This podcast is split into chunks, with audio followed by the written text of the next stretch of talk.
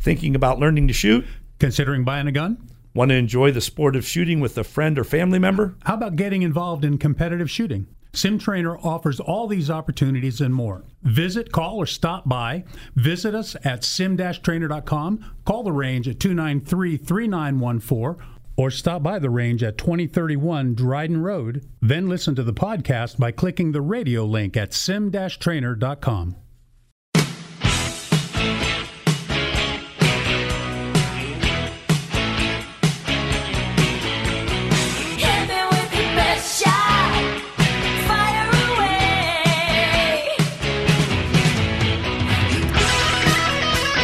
welcome to this week's podcast of Shooting from the Hip, brought to you by Sim Trainer, the Dayton area's leader in firearms training.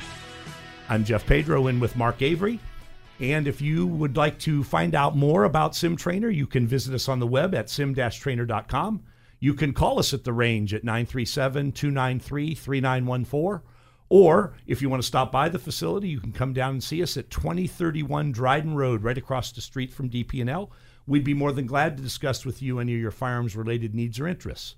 If you have any questions or comments relative to this show, things we discuss here, previous shows, feel free to give us a send us an email at range at sim-trainer.com or better yet, you can reach out to our website on the contact tab. You can just hit the contact tab. It'll have a little bit of informational, few informational fields you have to fill in, and you can send us any questions or comments via um, that way. So we want to try to over the next six or eight weeks stay in touch with you because uh, we are obviously preempted due to UD football program, and that'll probably go into the second or third week in November. Uh, but we want to make sure we stay up to date on issues. And what we're going to devote this series of podcasts to is trying to highlight issues that are currently relevant and worthy of discussion. Um, and each week we'll try to pick one major topic and we may, we may talk about several others. Uh, in our first podcast last week, we talked about the the, the launch of the Glock Generation 5, 19, and 17 models. This week, we're going to devote our discussion to um, issues surrounding the NRA's recent Ladies Pistol Project. The Ladies Pistol Project was a mini study, I think that's the best way to, to uh, um, describe it, conducted by uh, several NRA instructors, all of them women, by the way. And the emphasis of the study was not on concealability, but rather on usability of various firearms. It did not have an emphasis on concealed carry. However, one thing that kind of was confusing is that when they when they did some uh, evaluation of firearms, one of the main criteria that they included in the survey was the ability to carry on or off the person. So there was a little bit of conflict there initially, but I think overall it was pretty clear that they wanted to um, deal with the exi- or look at it the growing interest um, in handguns uh, by women. More specifically, there were certain models of handguns that are often purported to be fem- uh, female friendly, and they wanted to find out if there really was such a thing as female friendly. And there were um, comments by various authors, again, all of them women or uh, people who conducted the study, and they had feelings on both sides of the fence relative to whether or not there are, quote, female friendly guns, unquote. But um, what uh, was interesting is that although the information that they compiled was mainly about women, they made it very clear that this is very pertinent to men also, because as most of our listeners know, and if you're new to our show, it may be um, a bit of information that would be uh, interesting to you. And if you reflect back on when you started getting involved in, in firearms, it was probably the case. Women are mostly introduced to firearms by men. Now, that, that's a double edged sword. Um, I think that there's a lot of women who would not, on their own, seek out um, interest in firearms, and sometimes the men in their lives encourage them to do them for a variety of reasons. Um, but in other cases, there are women who go out and they seek the interest on their own, and we've have had both uh, types of people come to our facility. But I think it was relevant that uh, the people in the study mentioned that not only do the women have to heed what they said, but maybe more importantly, the men have to heed what they say or what they found out, because as we'll discuss later on, there are some pertinent issues that I think that uh, often cloud the issue.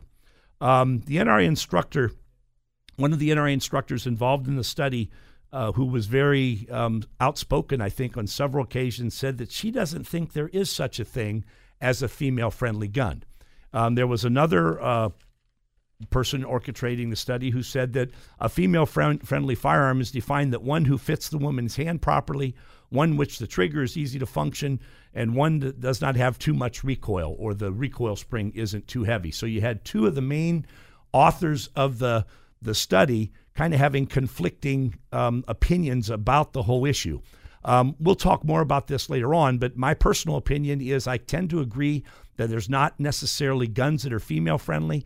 I agree that guns are more likely, and they brought this up later in the study, that the gun that a person selects is more often related to their intended use rather than whether it's a gender specific issue, male or female. And by that I mean if you're interested in competitive shooting, uh, recreational shooting, home self-defense and or concealed carry that may be different types of guns depending on your circumstances and your skill level And I think the other thing that really is a big deal is whether or not it fits you. And it, you don't have to be a woman to have smaller hands. We've had several guys came in that had short fingers and reaching some of the guns, they just don't fit. If it doesn't fit, it's going to be really difficult for you to shoot that comfortably. Yeah, one of the other major assertions of the study was that it's not uncommon for women to come to cl- training classes with the wrong gun. And we found that to be the case, not only for women, but also for men on many instances where either their spouse, a friend, a friend who's a police officer, their neighbor gave them a gun because it was convenient to give it or because it's a gun that they like. They gave it to them, had them come to class, and after they handled it and shot it a while, in some cases, even before they even handled it, they realize, wow, I brought the wrong gun and I didn't know what I know now because we spend an hour and a half to two hours in the classroom going over some basic fundamentals and talking about the functional operation, but they find that um, uh, maybe there's something a little bit better suited for their particular needs. So I, I think that's important to mention because uh, we want to try to avoid as much as possible people going out to a gun store, buying a gun, and then seeking training. We advocate you do it the opposite way. You go to the training, you find out what gun's good for you, then you go buy the gun. And then if later on, like most of us, you want to buy additional guns, that's fine, but at least you have a foundation, a basis of knowledge, and you have some experience for which you can uh, uh, make uh, more informed decisions. Um, the other thing I want to mention is that one of the problems with men and women, women in particular, is a general fear of guns. And by fear, I mean this women, since they're not often as exposed to men in, to the shooting world and being around guns, um, they get cast into a situation where there's a bunch of people shooting guns, and that is a little bit unnerving at, at, at the least. And it can be traumatizing. I mean, we've had people in our 22 uh, caliber um, gun oriented first shots class who they fire one shot and they shake their head, they shake their hand, they lay the gun on the bench, and they say they can't do this. And it was just a few light bangs and booms because it far exceeded what their expectations were because they had no basis of knowledge. And it's unfortunate. Now, fortunately for us, we know how to handle that situation. And as far as I know, with the exception of maybe one case in 13 years, we've been able to convince those people to stay with it. And usually after a half hour, they're like, wow, this isn't so bad after all, because they get acclimated to the range. That becomes the new norm, so to speak. And they realize it's not as bad as TV portrays it, or as bad as when they went to the range with their, their husband and a bunch of boys who were shooting shotguns and 44 magnums and a bunch of other things, and it was just overwhelming to them. So let's see if we can uh, bring in the rest of the group. We have, we have since we have some guests in studio today. Let's let's uh, let's let them talk a little bit too. Well, in, today, in the studio today, we have uh, two of our members and uh, regular participants in the league. Uh, first, I want to introduce Arabella Kaleo. Arabella is uh, uh, also one of our uh, certified NRA instructors who assists us in a variety of uh, ways at the range in teaching both men and women. And Arabella, I want to first of all welcome you to the show. And I'd like you to start off by just telling our listeners a little bit about how you got involved as a woman with guns. Thanks, Jeff, for having me today. Um, well, for me, um, I've actually had some very limited exposure over the years with firearms, um, but I never really took any um, any formal training up until 2007, really. Um, and it kind of started from a self defense standpoint, as how the idea kind of came into my head. Um, basically, where I lived, which is a suburban part of town, I had heard that there was um, actually a carjacking in the parking lot of the grocery store that I normally shop at. And at the time, I had two very young children. My husband was involved in firearms um, and had gotten his concealed carry a couple years prior to that. And it kind of got me thinking that, gosh, if something was to happen like that and I had two young children with me, what was I going to do? So I started talking to him about it, and um, I expressed an interest in um, getting my concealed carry. And since I had shot pistols before, I really hadn't thought much about the actual handling and stuff. And I went to Sim Trainer and got my concealed carry. And um, I don't know, Mark probably doesn't remember this, but I, he was the main instructor, and I was so nervous in that class. I really had a hard time focusing and um, handling the operations. And I think, you know, as um, instructors for concealed carry, we would all agree that the concealed carry course doesn't really prepare us for the whole responsibility of concealed carry. And at that point, you know, I think it's kind of backwards, but after I got my concealed carry, that was when I made the decision that I had a responsibility to learn more about handling firearms um, so that if I go in public, if there was ever a need to use it, that I would be safe for myself, for my family, and everyone around me. Let me ask a question right there. You mentioned you were very nervous. Tell me what you think, looking back on it, were the causes of that anxiety or nervousness. Um, I think for me, um, it part of it was I was probably the poster child of my husband putting a firearm in my hand, and he said this was this would be a good choice, and ultimately it would be a good choice. But with the amount of training that I had, um, I wasn't prepared for it. So it was a nine millimeter pistol. Um, I wasn't um, comfortable with handling the firearm and not necessarily the recoil and the noise of it. It was more trying to remember the actual operations. But then having to pull the trigger on top of that was an added stress. So, um, so I think you know part of it is just the being unfamiliar with with with handling, and as you said, it, it really comes down to training and practice. One What- of the things that we've tried to emphasize, and, and you made that point, but the concealed carry class is not the place to be learning how to handle your firearm. Right. And it really helps to have done that in advance. We try to encourage people to do that. Sometimes people don't get that message and they come to concealed carry with a gun they've never shot before and maybe have never shot any handgun before. That's not a real recipe for success. Obviously, we are able to get people through that, but that's not the easy way to do it. When you um, mentioned uh, again related to the nervousness, was did any of that have to do that you were female in a predominantly male-dominated environment? Did that bother you at all? I think part of it is, um, because I think I was maybe one of maybe at the time two females in the class, and over the years, um, you know, the with the additional training that I've done, I I typically am one of the few females.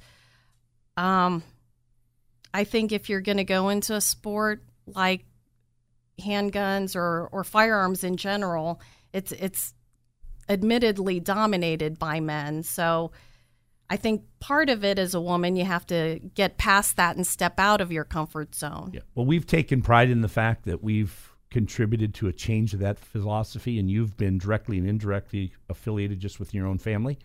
Um, I'm proud to announce that uh, Arabella has a daughter that's in middle school that uh, is a member of our youth shooting sports team. And both she, both Arabella and her husband Eric, were very instrumental in encouraging not only their high school age son, but their um, middle aged daughter to get involved. And I have to tell you, after seeing her perform this summer in the competitive events that we were um, at, uh, I am extremely impressed with her ability to pick up.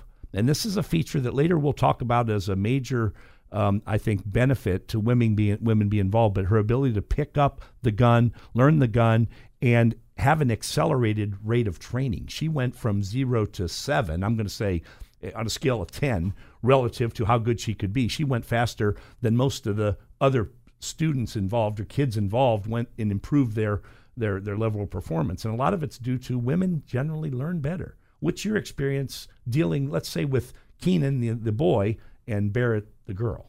Um, I think a lot of it for actually for our family, I think a lot of it is because my husband and I are both involved in firearms. So it it and since I started, you know, they were very young, so it's always been part of our family and part of the reason that I got involved with training and um, and with actually instructing is to educate women and to make them feel more comfortable with firearms because in my opinion the the most unsafe firearm is the one that you don't know how to use.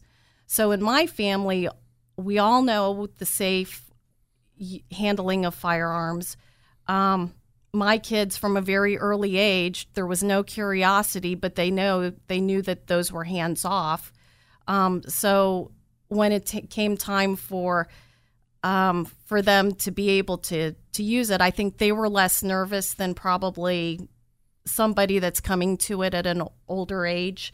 Um, just because it, it's kind of like you know it, it was just something that we always talked about and and they had a healthy respect for it Good. Thank you for sharing that. I want to introduce our second guest here today. We have with us Ellen Fudge. Ellen, welcome to the show. Thanks for having me. And why don't you tell us or tell our listeners, Ellen, what uh, brought you to the shooting world? It was about two years ago, and I was starting to get interested in self defense, um, mainly because I'd had some experiences that were somewhat negative. I get outside a lot with my job and walk in parking lots, and I'd had a few things happen to me that made me uncomfortable and decided I needed to start looking into some protection to carry with me. Tell us about that process. How did you start, you know, looking into it? What did you do? Talk about gun selection, talk about training. How did you as a woman, kind of behind the power curve, at the time I imagine you didn't know a whole lot of, whole lot of people that were in the gun world. Is that a correct Uh, yep, assumption? none. Okay. And um, like many women that I work with in my financial career, when they find that they want to take responsibility and look into something on their own, they get educated first. And so they start looking into classes. In fact, I urge quite a few of them that I know to come to your place if they're interested in shooting. But um, knowing nothing about guns, not working with guns, ever not having been exposed, I started looking at a couple stores of guns and thinking, I don't think I want to touch that until I get an idea what's going on. So we searched around the web. My husband and I was were both looking. He was interested as well in getting his concealed carry, and found your place because of the educational offerings, and signed up with your first shots class because it didn't make sense to walk into a concealed carry class knowing very little. I knew I wasn't going to be ready to shoot going into a concealed carry class, class. So I started with the first shots. Then we went to the try it before you buy it class because that at least gives you some idea of what to look for in a firearm. Good. And then you went on to get your concealed carry, and now what are you doing on a pretty regular basis? Every day, if I can. Um, I love to compete, and I'm enjoying a lot of pistol competitions. And I, if I'm not competing at least once or twice a week, I'm uh, practicing nearly every day. Now, one of the major aspects of this study was that there are different types of guns for different types of purposes. Very true. Did you find that to be the case, and could maybe you share your personal experience relative to that issue? Sure, that's so very true. First of all, you need to find a gun you're comfortable holding for and shooting for self-protection. That was the first priority was self-protection. And I actually started with a bigger gun than than I found I could carry comfortably on my person. So I went to a smaller gun. But by then, I was comfortable in learning how to choose a gun and what would fit my hand. And then, secondly, in competition, you need a different type of gun that helps you feel that you have better control because in competition it's all about accuracy and speed and shaving shaving off fractions of seconds. So that's a different animal than a firearm intended for self uh, self protection, where you might be shooting at a closer range. So you're telling me that the Glock 34 with a five and a half inch barrel probably isn't the best gun for you to conceal and carry for self defense. Well, I'm a pretty tall person with deep pockets, but there is. Uh, it's not a comfortable gun to carry. It's heavy. the other thing I want to share about Ellen is I, it's kind of uh, I'm very proud and then I'm, I'm motivated. Um, I'm proud of the fact that at, on at least two or three occasions she has beat me in the league. Um, I just had to reluctantly give her a second place plaque this last league, and I finished fourth or fifth, so she kicked my butt again. I did But yesterday, again, too. That motivates. uh, thank you. Again, that's nothing. But Ellen, you realize that's nothing but a motivation. I think you learned that's that. That's good. And I'm very proud that um, Arabella and Ellen can compete at the level that they do.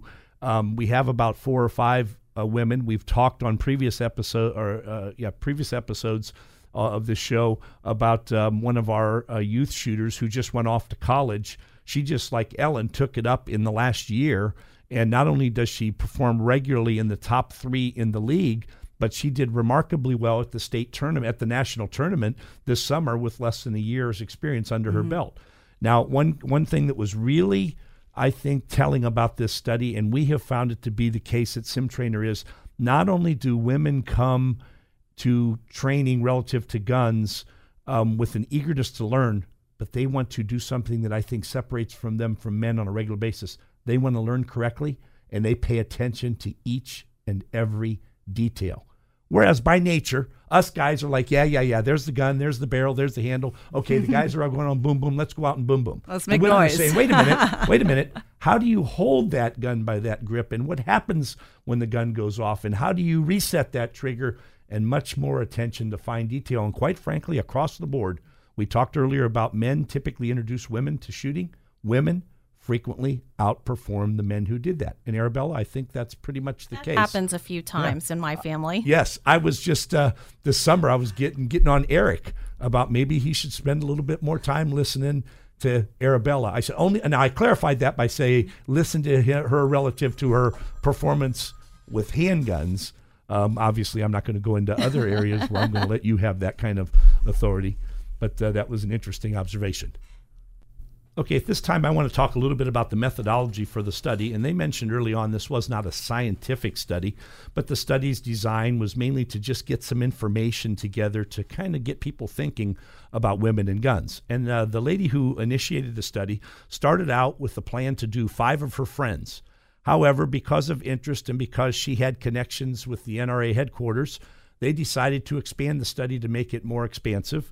And uh, um, she ended up getting 35 uh, participants, 35 women who agreed to come in. And uh, they all took the online blended learning NRA um, knowledge based course. And then they came for a range session, which I'll describe as kind of a basic handgun familiarization a range session where they got to come to the range, handle guns, shoot a few guns.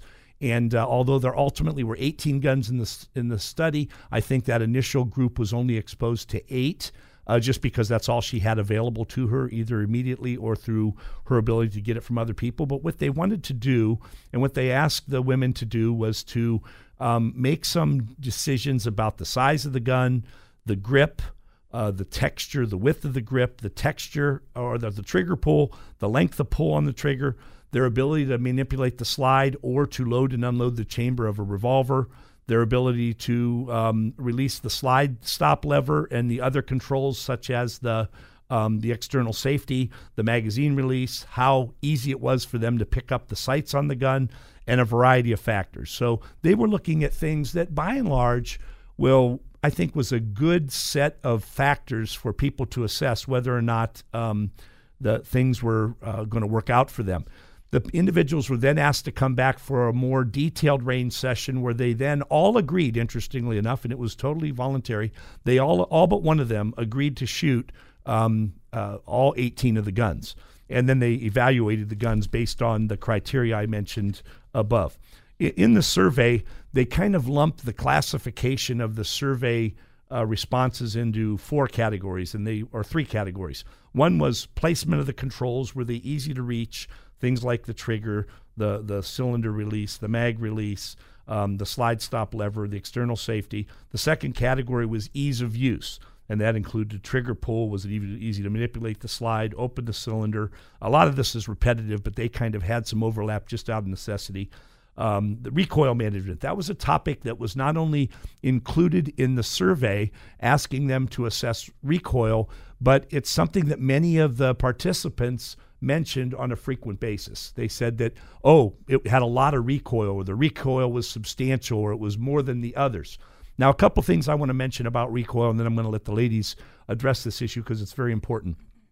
After 30 years of being involved in training, um, I am of the belief that recoil management is more mental than it is physical, and it is more a product of lack of familiarity and exposure than it is the gun itself. Now, there are exceptions. We've all, or many of us, have been exposed to a 44 Magnum or some very high power handgun that uh, gives a significant amount of recoil. But when you're talking about the typical competitive gun, the typical self defense gun, the typical gun that people shoot for recreational purposes, if there is such a classification. Again, I'm basing that on 13 years of being in business and seeing that the majority of people have guns that don't have that substantial, um, noticeable recoil.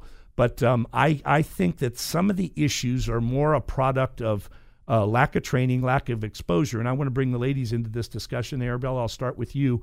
Relevant to recoil, how have you addressed that issue? Well, I think one of the things that people don't realize, Jeff, is that that recoil can be managed and there's actually two things when after the gun goes off. One is recoil, which is that force that pushes you back, but there's also muzzle flip and I don't think a lot of people think about the muzzle flip because that's going to happen regardless of what you do. You just have to manage that. The recoil, which is the force that kind of pushes you back, a lot of that is in in how you hold the gun, how you position your body. You know, the obviously the bigger the gun, the more recoil that is, but I think if it, it all comes down to training and practice, and really practice is the key. Um, you know, because with fundamentals, once you get those down, it's it's it's like a golf swing. Yeah. You do the same thing all the time, but you don't really think about, you know, after a thousand swings, you don't think about each of those. We wouldn't know from golf swings, or especially not a thousand. Let, let me just clarify one point, um, and you just uh, affirm or deny this is what you were referring to. When you talk about the bigger the gun, the bigger the recoil, I think you mean the bigger the caliber of gun being fired Right, versus yes, size of gun. yes, Because yes. generally, the bigger the gun, the less the felt recoil. The smaller the gun, the more the felt recoil. And Right. it's simple physiology. I, Mark taught me this lesson. Mark taught me this lesson a long time ago that it's pretty basic physics. If you've got a big object, it's going to absorb some of the recoil, and if you have a small object, it's going to pass that recoil onto the hand that's holding it. For It's- any of the scientists out there, that's not how I said it. Just, just you know. yeah, but that's a that's a relevant issue. Ellen, tell me about recoil and how you address the issue. When I'm looking at self defense pistols, it's nothing I even really gave a thought to particularly once I learned how to use the firearm. Um, con- the muzzle flip, as Arabella said, is really what we're talking about. You teach us the stance and the arm um, positions to absorb that energy. So that's once you have that, that applies to all shooting, whether it's competitive or self protection. But on the competitive side of things, when you're looking to shave off seconds and parts of seconds, muzzle flip is a big issue. And it has to do with really coming to, pardon the pun, grips with your gun. You have to have a very strong grip, and hand placement is everything, both hands, and you've got to find the best way to keep that gun shooting as flat as possible because it takes time to get the muzzle back down on your target. Yeah, and so that's a bigger deal in competition than it is for self protection. Because the key feature there is the ability to get that sight back on target as quick as you can to get successive accurate shots on target.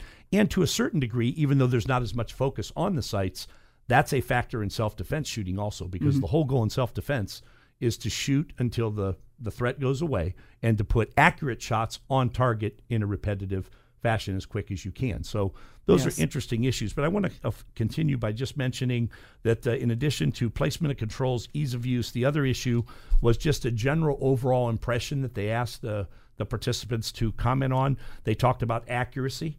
And I tell people accuracy comes natural.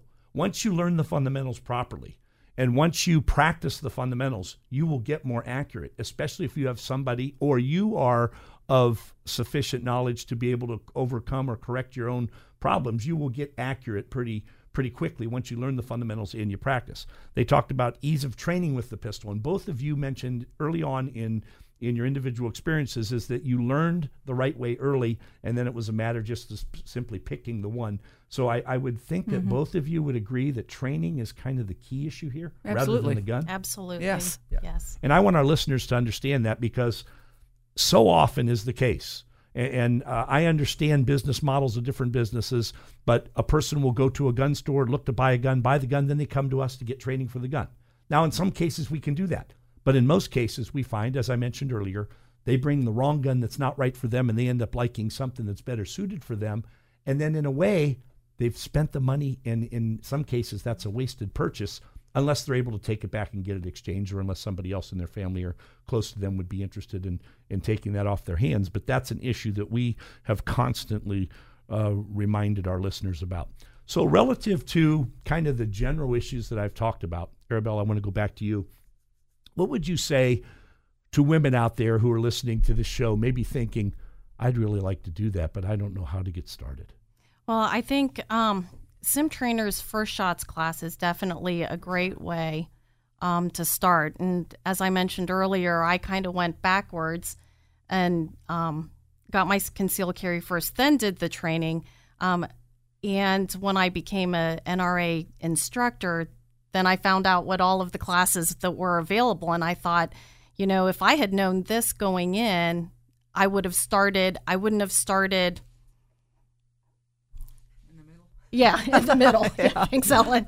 Yeah. So, um, so for for women that are interested and and not necessarily, and I would encourage women, even if you're not interested in learning to shoot, I encourage women to learn about firearms in general because nowadays with with all these things we see in the news and um, the things that kids are watching, the things that kids are playing, we have a responsibility to our kids to to teach them how to be safe and not necessarily on the backside of the gun, but if on the front side of the gun as well, as far as, you know, if, if there was an incident in the mall, in the shopping center, where there was a gun, have you really stopped to think about what it is you would do? So, you know, I encourage women, and that's one of the reasons that I became an instructor is is is to share that knowledge and you know my experience. Um, I didn't grow up in a military family or in law enforcement. I grew up in Kettering, Ohio, from a family that didn't own firearms, but I've learned a lot, and I think um, you know it's really helped as far as um, getting my kids prepared for the real world out there. So I think um, as far as women, if you're interested, um, call Sim Trainer up. Um, they're the, they'll answer any of your questions. The first shots, if you've never been exposed to firearms, or even if you have been exposed to firearms, it's a great place to start um, because it's it's not as quote unquote scary as you might think it is. And and you know, from a person that went from no firearms to one that's shooting weekly in the competitive league, I've actually learned that it's become fun. It is a lot of Thank fun. you for sharing that. And Ellen, Jeff can be pretty scary too, but I I got around to deal with that. Yes, in a you, Ellen? lovable Same way. question. What would you advise your colleagues, women, female colleagues out there, if they're interested? Well, a lot of women, of course, have children. I don't happen to be one of them. But if you are looking in the self defense category, you are the last line of defense with your kids. And you need to consider that if you find yourself in a situation where you feel threatened. And we can't live in a bubble. And as Arabella said, I heartily agree that you need to understand what goes on on both sides of the gun and what are your options. And to deal with that, not only maybe even with a firearm, but also hand to hand, we need to become aware of our surroundings and our sense of safety has to be always on alert. So, and there's nothing to be afraid of in learning to shoot. And I was very nervous. I, um, not nervous to shoot a gun, but nervous that it would damage my hands. I'm a pianist, and I found that to be not a problem at all. Well, one of the things I think that that really needs to be addressed is the fact of guns and kids because Yes. you know you mentioned you don't have kids in the house, but a lot of people use the fact that there are kids in the home as an excuse not to have a firearm in the home. And frankly, from my perspective, as a father, that's exactly the opposite of where I wanted to be. I wanted to be able to have a firearm if I needed one. Right. Prayed I didn't. Wanted to be sure I was prepared if I if I did. And you and Arabella are both teaching your children from very young ages how to deal with the idea that firearms are a part of life. Right. Mark, I agree with that because for my kids, we've talked to them not only about firearms in our home, but firearms in other people's homes. Because how many times have we heard in the news Right. that there was an accidental shooting because a child went into another home where there's an unsecured firearm? And I don't think that's a conversation a lot of people have. Yep. what you do if you if you run across it. And of course, the the Eddie Eagle program has those Right. four four things that you tell kids: stop, don't touch, uh, leave the area, and tell an adult. And those that that's a real simple. It's just like the stop, drop, and roll for fire. There's one for firearms too, and that's and it's an important lesson. Unfortunately, a lot of kids don't get that in school like they do the fire stuff. Um, one one last thing, Arabella, um, and uh, Ellen, I would like you to comment. What are your experience the top three guns for not from the standpoint of ease of manipulation, management, and overall ease of handling? One or two or three, whatever you think is appropriate. Top three guns. Make and model. Make and model. Hmm. Maybe that you like the best, uh, that you found to be the easiest to manipulate, the easiest to shoot, work best for you. Um, I have found my favorite gun personally is a full size nine millimeter M and P. Um, I like that one for training, um, for competition, um, because of its ease of use. But then I guess it also depends on what my purpose is for the gun because on a daily carry basis, I carry an M&P shield, which is much much smaller and more concealable.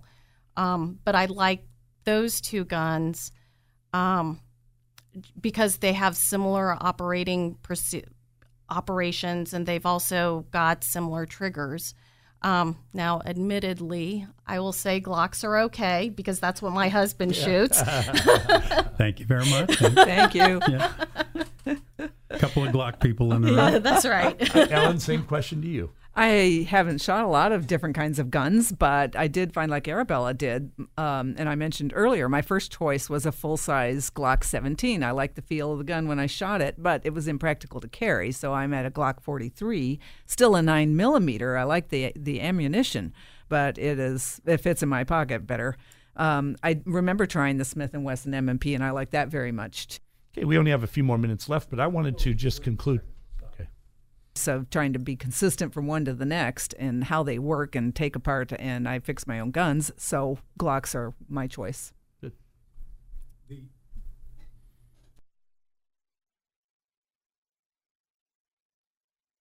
that were used in the study and then have some follow up relative to guns, women and guns, or just guns in general.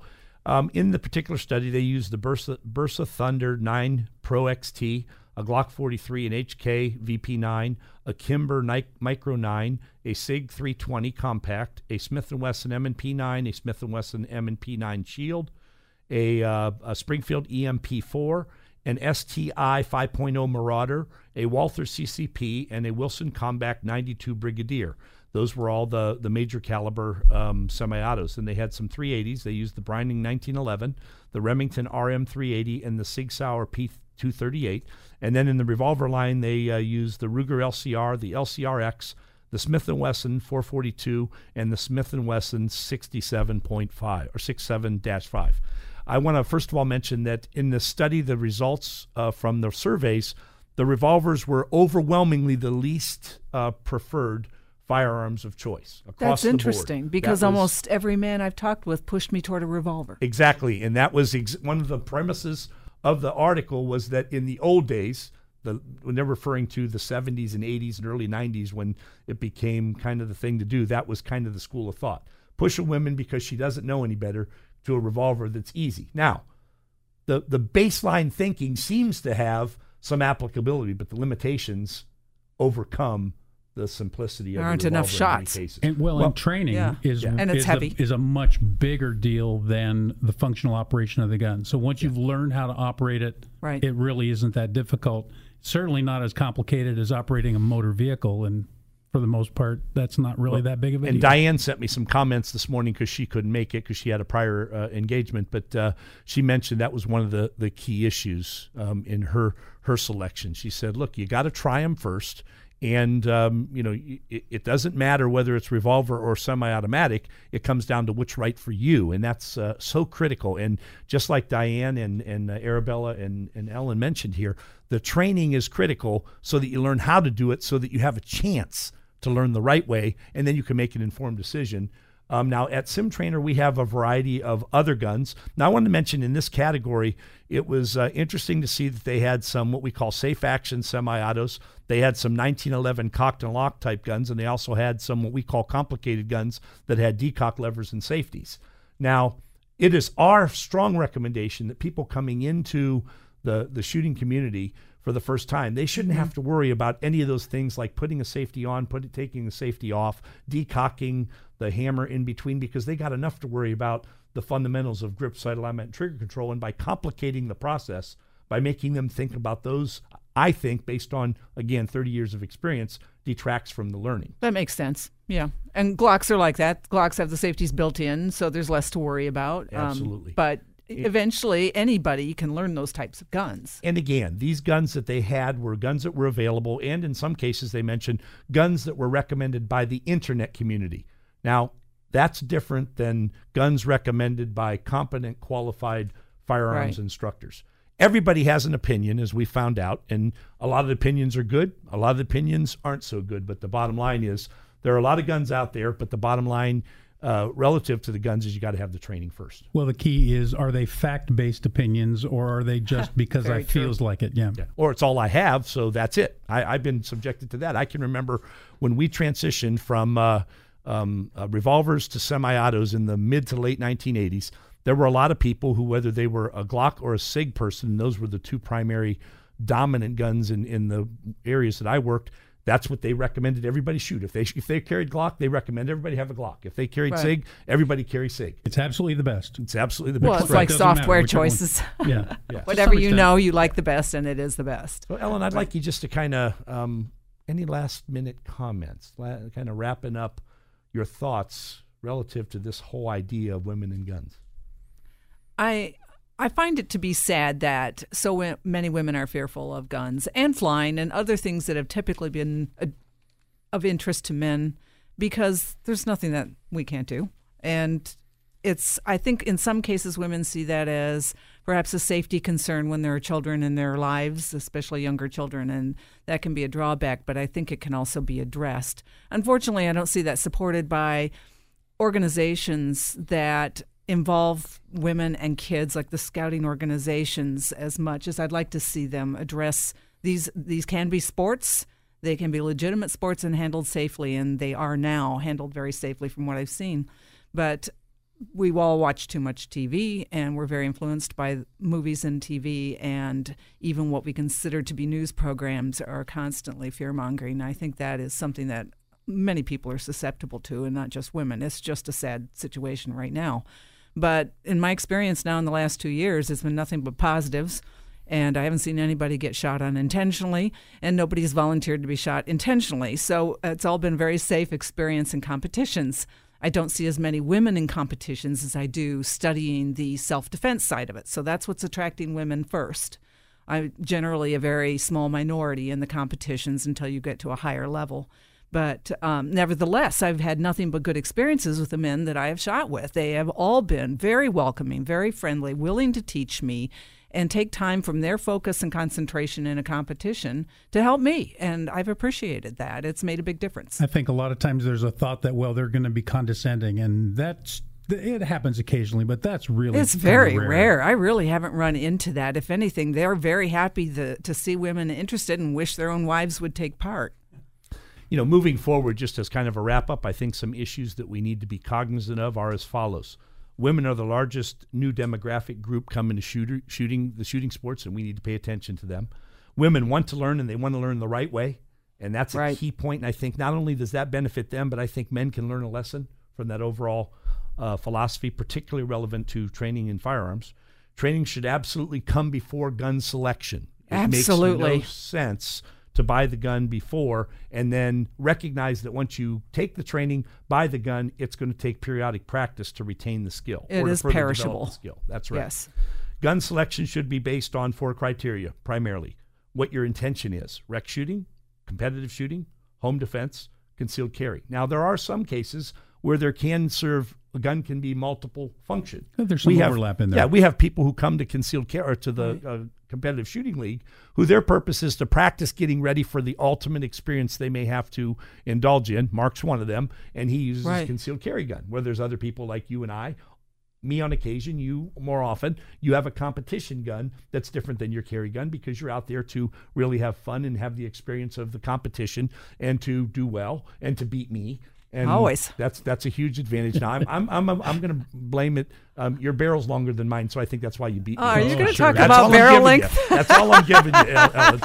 Some other comments I want to mention is that although the internet community is a potential source of information relative to the topic of guns and women in guns, I think the opinions of experienced, competent instructors and the data from the firearms industry retailers on guns and training and the data that's out there should be given a higher priority than just the the blogs uh, that are out on the internet Oh, because yes. it's more based on actual experience.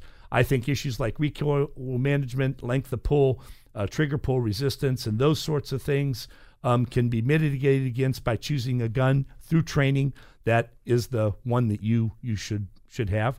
I also believe that 1911 style guns or other complicated guns that are carried cocked and locked or require um, uh, uh, a, a, a Decocker, decocker, uh, yeah. to get the gun back into condition should not be included in initial training because it adds a complicating factor uh, to the to the mix that detracts from their ability Makes to sense. acquire and master the fundamentals. And finally, um, in this particular study, there wasn't any specific mention about the ability to handle malfunctions.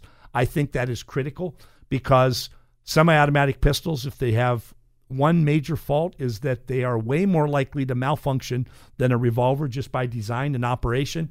And I think that that has to, moving forward, be a topic that's addressed. That if you have a malfunction, whether it's shooter in- addressed or uh, gun and or ammo addressed, the individual needs to know how to clear the malfunction and get back in the game. Well, that's why we're here. We want to be able to shoot the pistol. That's exactly right. For you ladies out there that might be interested, I will be conducting a seminar at the Field and Stream at Austin Landing in Springboro on Wednesday, September 20th from 6 to 8 p.m. It'll be an overview of gun selection, training, and related issues. So, again, that's at the Field and Stream at Austin Landing in Springboro from 6 to 8. That's all we have for today, and I'll see you next week. Thinking about learning to shoot? Considering buying a gun? Want to enjoy the sport of shooting with a friend or family member? How about getting involved in competitive shooting? SimTrainer offers all these opportunities and more. Visit, call, or stop by. Visit us at sim-trainer.com. Call the range at 293 3914 or stop by the range at 2031 Dryden Road. Then listen to the podcast by clicking the radio link at sim-trainer.com.